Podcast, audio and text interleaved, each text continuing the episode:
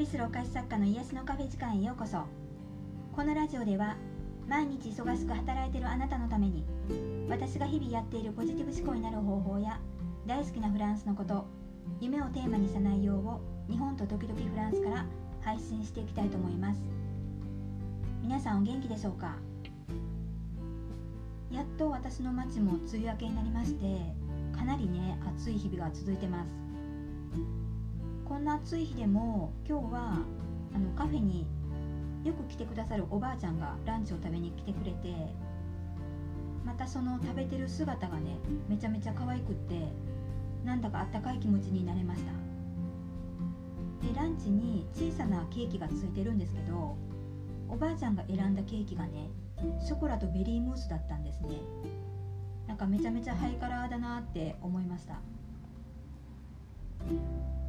え今日はこれからお店をしたい人向けにお話をしていこうかなと思います。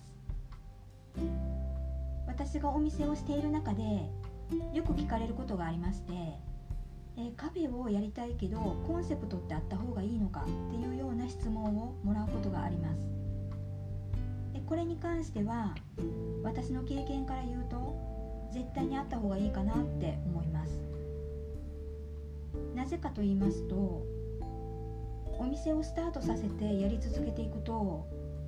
自分が想定してしてなかったようなことが割と起こります。私の場合ですとカフェカフェっていう空間を作ったのにあの座って食べる人が圧倒的に少なかったんですね。以前開業計画書のお話をしましたけど、まあ、そこに書いたカフェのお客様の回転数っていうのは何一つその通りにならなかったんですね、まあ、特にこれはオープン当初の話なんですけど美味しいコーヒーとケーキを店内でゆっくりとすあの食べて過ごしてもらいたいっていうような癒しのあの贅沢時間っていうようなイメージでいたんですね。まあ、それでカフェを始めたのにもかかわらず「まあ、ランチないですか?」ってお客様から言われてでないですってなると、まあ、座られずにこう帰られる、まあ、そういうことが多くてですね。で逆にケーキを求めに来るお客様は店内で食べるんじゃなくって持って帰りたいっていう人ばっかりだったんですね。でこれは私にとったらあのめちゃくちゃ想定外だったんですよ。である日突然こんな風に想定外のことが起こった時にやっぱり湧き出てくる感情はこれでいいんだろうかどうしたらいいんだろう？間違いなのかな？必要とされてないのかな？まあ、そんな負の感情がね出てくることがあります。まあ、それで焦ってしまっていろんなことを手探り状態でやっていく、まあ、そんな感じになると思うんですけども、まあ、この時に自分のコンセプトさえ決まっていれば何かを手探りで行動しながらもずれずに済むと思うんですね。でもしコンセプトがないままだったらさらに迷子になる可能性があるで私は根強いコンセプトを立ててたこともあって、まあ、今までいろんなことがありましたけど自分たちが思い描いてることとはずれてないんですねでお客様から見たら表面的なお店の内容が変わってるからバラバラに見える人もいるかもしれないんですけど他人から見えてるものは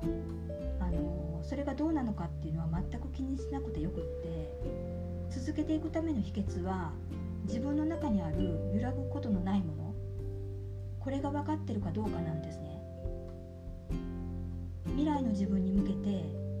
しっかりとしたコンセプトを決めておく。でそれは必ずあの自分が迷った時に思い出すことができるんですね。そのコンセプトを決めた時のプラスの自分が負の感情を抑えてくれるんですね。まだコンセプトがあやふやで決まらないっていう人は今ではない可能性があるのでまあその時までじっくりと考えておくのも一つだと思います。私自身もお店をしたいと思ってからあのコンセプトが完全に決まるまでは時間がかかりました。突然決まったわけでもなくってやっぱり自分ビジネスなのでノートに書いたりしていろいろ煮詰めますよね。したいことだったり好きなこと提供したいものを書いてイメージしていくうちに定まったんですけどもあのこれに関してはね全然焦らなくてもいいと思いますのでその時が来るまで楽しいことだけ考えて前に向かっていってほしいなと思います。来月からスタート予定のあなたの夢を応援するオンラインサロンのお問い合わせは LINE から受け付けてますので遠慮なく